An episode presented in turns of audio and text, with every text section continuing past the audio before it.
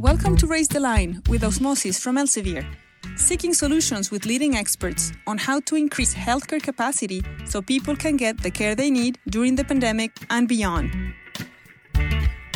Hi, I'm Derek Apanovitch, and today on Raise the Line, I'm happy to welcome Geordie Hyland, President and CEO of the American College of Education. ACE is an accredited 100% online college that offers affordable programs in education, business, leadership, healthcare, and nursing. It has approximately 10,000 students and 40,000 graduates and is ranked number two on Newsweek's 2023 top online colleges list. Of note, 85% of ACE students graduate with no debt. Geordie has more than 20 years of experience with businesses in the K 12 and higher education markets and is a graduate of Harvard University, Harvard Business School, and the London School of Economics and Political Science. Thanks so much for being with us today, Geordie. Yeah, thanks for having me. I appreciate being on the show. Oh, fantastic. So, first question we'd like to start with learning more about you and some of your career highlights. You've traveled a really interesting path that includes time as a professional athlete. So, tell us more about that. How did you get started as a professional athlete? So, I actually played college hockey and then played for a year in the minor leagues in the United States after after I graduated. And then after doing that for a year, went back to school, did a master's at the LSE, and then spent a couple years in, in finance, helping entrepreneurs raise capital. And then went back to business school and joined Google, which was a great experience for a couple years. And then really got into education and I joined a, a management system. And in that capacity, I was in a business development role and did a partnership with a virtual school around the training of adult learners for remedial education. And that's where I really found uh, a passion for supporting adult learners with uh, high quality education experiences. All right. Well, I definitely see the focus on education. Maybe just tell us a little bit about the key learnings from from being an athlete, being in in the world of hockey, and and Google, a company that everyone knows and has an opinion of. So, what were your your main takeaways from those experiences, and how they relate to your professional life? I think sports are a great experience for kids and, and for anyone at any stage in life. I think the need to learn and develop is something that, that I have a passion for. So I have a passion for lifelong learning through hockey and other sports. I think it probably fostered that interest in acquiring skills and constantly trying to improve those skills. And I think as an adult, it's really important to try hard things and, and to fail and then to come back and, and try again. And so I think that's where you know some of the passion for education came from. I also come from a family of educators. My mom was a, a teacher uh, of kids with special needs. My dad was a physician administrator for much of his career, but he was always at a teaching hospital, and so he he loved teaching and won a, a number of big teaching awards. So I think both my parents really had an affinity for for teaching. And so that piqued my interest in, in education for sure. And I think through the sports, through them, uh, I also founded a, a, charity early in my career around providing athletic opportunities for kids that were challenging but attainable. And so I think that also was a, a very formative experience. All right, appreciate that, Geordie. And maybe we can move on to ACE. And sure, maybe you can give us a, a brief overview of the school and I guess what makes it special. Yeah, uh, well, I, I, appreciated the introduction about it. But so ACE is a higher ed institution really focused on education and, and healthcare.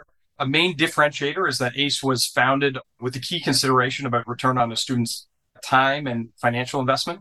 So we have some of the lowest tuition in the nation, but we also provide a fully online, high quality experience. We have great outcomes. One of them, you noted 85% graduation rates, but we also, where there's licensure, our students do as well or better than, than state averages. You know, we have a practitioner driven model. So our instructors are working and, and bringing the latest and the greatest from the field. And I think the, the biggest differentiator and one that I'm very proud of is that ACE, even though it's region accredited by the Higher Learning Commission, does not accept Title IV funding. And so that means that our programs and our tuition are not based upon how much debt we can access. We're, we're pricing them with the thought of providing a return for the students. And you mentioned this as well 85% of our students graduate without debt. And so I think that's a unique model in higher ed. And with all the discussion around cancellation of debt and, mm-hmm. and around, you know, how to help graduates that have huge levels of Title IV debt. I'm hoping that you know, we can raise awareness about ACE's model and more, more schools will think about keeping costs lower on the front end to help students get through with a high quality education in an affordable manner. In this combination of, of value and quality that you're talking about, you just go a little deeper on that because it, it sounds like this would be the goal of most schools, right? To have this really compelling combination of value for the dollar and, and a very high quality education. But clearly, not every school can get this equation right. I mean, what are you doing differently at ACE to make those two so compelling? Yeah, it's a great question. I think it's important to note from the outset that we were founded as a fully online school and a non-traditional school. So we didn't mm-hmm. from the beginning have huge buildings and investments in, in facilities and legacy processes. So I think that's that's helpful. But I think just in terms of providing a quality experience, it's important to have great instruction. It's important to have curriculum that aligns closely with with the needs of the career pathways of the students. So we have a real commitment to having a strong feedback loop from industry and then having very practical learners. So our our typical learners are, you know, adults that are working full time and that are coming to school to get ahead in, in their careers. And we have a strong connection between the degrees and career advancement and salary advancement. But, you know, we have to keep our, our content and our learnings practical and accessible. And so the fully online delivery modality helps with the accessibility for, for adult learners. They're working and have family commitments.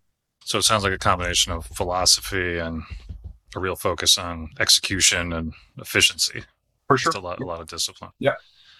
No, that's helpful. And historically, I, I, think you may have mentioned this, there was a, a focus on educating educators. Yeah. At ACE. And there's been, I guess, more of an emphasis on healthcare programs recently. Maybe talk a little bit about that expansion sure. of your focus and, and maybe, you know, what are the similarities and differences between educating the educators and educating the, the healthcare practitioners? Yeah, so I, I, mean, it was a logical progression for ACE. So we are founded by teachers for teachers, and so a real focus on educating educators, and you know, really a high quality approach to the teaching and learning. And so as we moved into healthcare and and nursing, you know, that's education is is so valued within the healthcare sphere, focused on skill based training. So very practical, which is very needed and, and recognized in healthcare. And then the focus on education also extends to education for patients and education for, for colleagues within the healthcare setting. So I think it was a very logical progression and it's, it's gone well for us. But the real focus was on creating a quality experience that met the needs of healthcare and nursing sector. All right. And a lot of healthcare practitioners have a lot of experience. They may be going back to school much later in life. I know ACE has a, a focus on prior learning credit. And how does that apply typically in the, the healthcare space? How can that help healthcare practitioners move along in their academic program? That's a great question. So I think one of the, the challenges in traditional higher ed is the openness to providing credit for relevant prior learning. If institutions are not open to the concept, it can really increase the time spent in a program where students are learning what they, what they already know, and it can also keep the, the costs artificially high. And so, you know, we have a in-house credit for prior learning team that can help individuals that come to us evaluate and receive credit for their, their prior learning. And then this team also supports our hospital system partnerships where we can work with a hospital system, evaluate their professional development and as appropriate, assign credit to it. And that can help us map to their career pathways, uh, our programs and certificates to their career pathways. And we can also provide credit for, for their uh, partner content as well. So in-house professional development, but also professional development or certificates or degrees provided by other vendors as well. And so, as I said, it can really just help us be relevant, affordable, and map to career pathways in a meaningful way. So you're able to create customized educational solutions for some of these healthcare providers? Like how how customized do you make your offerings? So what we do is we we sit down with leadership and we listen to their challenges and then create customized solutions.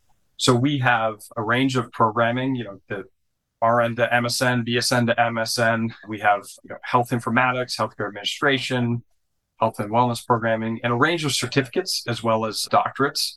And you know, we can customize additional certificates. We can map what we do in partnership with other vendors to really be relevant, as I mentioned, to career pathways.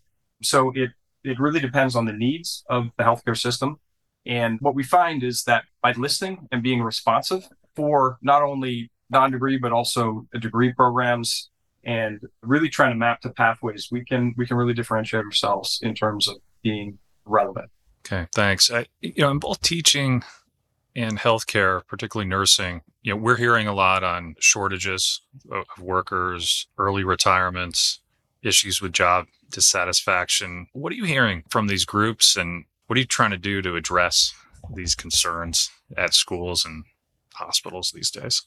There's articles on this every every day, and when you speak to leadership, it's one of the key challenges. And there's certainly broad impacts, not only in terms of the morale and and on the organizational health, but also financial impacts because of the reliance on uh, traveling nurses and other staff. So mm. we're, we're seeing you're seeing a lot of announcements from hospital systems with financial losses and other implications. And so this is you know one of the challenges that we think we can really help with, and we try to help with with our customized solutions. The thought being that by helping to facilitate career pathways and you know really trying to partner with hospital systems to articulate the value and importance of a healthcare or nursing career, that that can help attract talented, passionate workers and also can help retain them and provide access to a path to leadership because there's individual employee shortages, but there's also leadership shortages as well.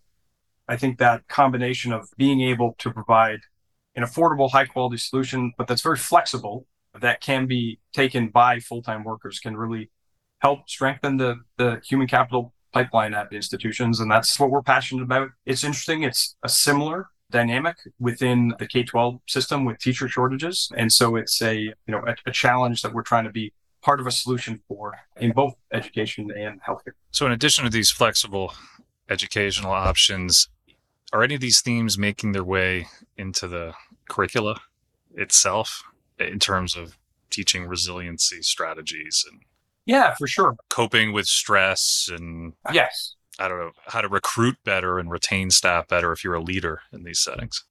For sure. I think you mentioned some some important themes there. Teamwork would be another one, communication skills. So there's the, you know, the hard skills, but also the soft skills that can help with resilience and, and persistence for sure.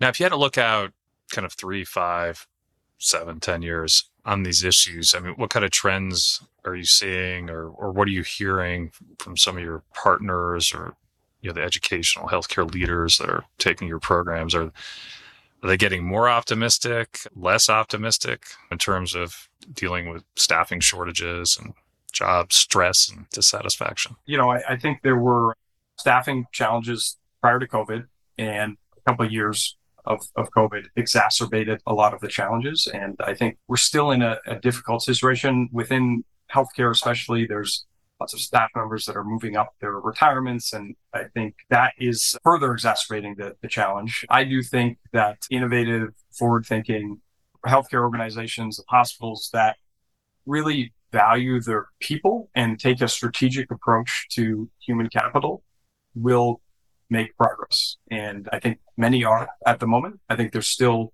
large challenges, but I do think to what you mentioned, a couple years out, we're going to see great progress. You may just drilling down a little bit more on the healthcare education programs in terms of the the more advanced ones that focus on leadership.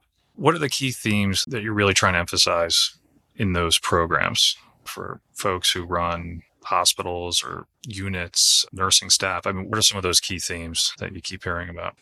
So, in terms of nursing leadership, we have a certificate. You know, some of the topics in a certificate like that patient centered care, leadership and management, you know, providing the key skills for a, a, new leader to gain the skills to function properly in the role, management of financial resources that are relevant to nursing, relationships through communication, overall knowledge of the healthcare environment. Those are some of the themes that, that come to mind. I should mention, you know, our programs are affordable and, you know, we have an MBA for under $10,000. We have an MBA MSN for less than $17,000. Those are both great value for price, but you know, an MBA is something that is very relevant to nurses and other staff that want to learn some very technical skills from a management and financial perspective that can help them have further influence within the healthcare ecosystem. Shifting gears a bit on technology, the American College of Education has always been an online school, as you mentioned at the start. And yeah, certainly online education has evolved quite a bit over the last 10 to 20 years. Where do you see things going in terms of online education? We hear a lot about artificial intelligence. Of course, I had to mention that. Yeah. In this podcast and mobile devices, you know, as opposed to taking your coursework just on a laptop or a desktop. Yep. You know, there's all these trends, some of which have been around for a while, some of which are new, some of which are accelerating. What's your view on technology? Sure. It's a great question. I think, uh, you know, I, I know both of us are great believers in the, the value of, of online education. And you know, some of the value proposition of online education that's been there for years is around, you know, being able to have access to the data on the students and the progress and their effort levels and being able to use that data and intervene in a strategic way to support students. You mentioned AI. It certainly is going to have an impact, but I think at the heart of online education and education in general is the strong, powerful, and important relationship between the teacher and the, the student. And great instruction really matters. And so I think, you know, there's ways that AI is going to help take out some of the tasks that are not strategic or meaningful that can help teachers, instructors, faculty connect even more strategically and, and build relationships more directly with students. So I think that's that's an important point. But I think generally online education is going to become a further enriched experience. And I think, you know, we see that now with simulations, but I think simulations are going to continue to get better. I think, you know, virtual reality and other rich experiences are going to become more widespread. And as online education continues to be more practical and engaging, there will be even more skills that can be learned effectively online. I guess from a technology perspective, I think those are some some relevant points. Of, of course, we've all moved into mobile, and I know that mobile is going to continue to be even more and more relevant. But those are some thoughts that come to mind. Okay, and you mentioned the faculty student relationship. Of course, that's critical, and you know, I imagine the students getting to know each other and creating a sense of community is important as well. And for sure, yeah, student to student interactions are critical as well. Yeah, I, I and I'm sure you serve students across the country and, and maybe even beyond the country. So, you talk a little bit about how you build those communities at uh, ACE, and do you get folks together occasionally? You know, how is the curricula structured to encourage that interaction among the students? Yeah, so um, among students, you know, there's discussion boards and other ways for students to interact and to to share ideas and to think critically with each other. And so I think that's that's an important way that we can facilitate the interaction of uh, students. We do have students all over the country and, and in many countries all over the world. And so it's fascinating to see students from very different geographic regions be able to, to share ideas and, and collaborate and just bring different perspectives. And that's an important part of the learning experience and one that I think is an online delivery mechanism really helps to, to facilitate. I think at, at the heart of the, you know, the teacher student relationship is meaningful interactions. I think teachers caring about the students and showing that and then being able to leverage all the information about the student learning and the student progress to be able to help support in a strategic and relevant way. And I think that that is you know, one of the, the powerful parts about online education that gets missed by some that maybe have just had exposure to emergency remote learning during the COVID crisis. Geordie, you have a national and international footprint, but increasingly there's a lot of focus on local educational issues or state level educational issues in this country. How is that impacting what you do, you know, if at all, at ACE? So at ACE, we have a, a real focus on healthcare and education solutions. So just as we work with healthcare leaders and hospital leaders to provide customized solutions and, and support that are relevant to a local hospital or mm-hmm. group of group of hospitals. We do the same at the school district level, and we're really out there listening and then providing customized support and solutions. So I, I think that's that's one mechanism where we can help to be relevant and part of the solution in a way that's relevant to, to local challenges. In addition to that, you know, we're always endeavoring to get feedback, not only from, from students through surveys and action plans around the surveys, but also from school district leaders or hospital leaders to, to, funnel their feedback into the educational experience. One of the, the benefits of online education that I know you're you're very familiar with is a centralized curriculum model where you're able to leverage instructional designers along with instructor subject matter experts and keep the curriculum living and evolving and, and relevant. And so that's another key mechanism for staying up with the, the latest trends and providing educational experiences that help prepare leaders for the, the change of times. All right, Geordie, we often like to ask our guests to provide career advice for emerging healthcare professionals. And you could extend that to, to educators as well outside of the healthcare profession, you know, given your organization's focus areas. So, what's your advice you'd give to young professionals in these fields about how to approach their career and figure out what to do with their professional lives? Well, I think teaching nursing, being a healthcare worker, it's a very noble field. It's an important field. I think anyone in those fields should be very proud of what they do. And I, I, guess my advice would be to go into the field. There are great careers. Stay in the field. Align yourself with an employer that's providing a career pathway that you're passionate about and manage your own path as well by upskilling yourself and really trying to acquire the skills that help you move your your career in the direction that you want. So be really proactive. Thank you very much, Geordie, for being with us today. Thank you, Derek. I appreciate your time. I'm Derek Apanovitch. Thanks for checking out today's show. Remember to do your part to raise the line and strengthen the healthcare system. We're all in this together.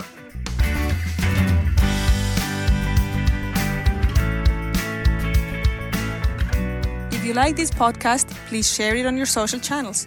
You can also subscribe to the series and check out all of our episodes at osmosis.org slash raise the line podcast.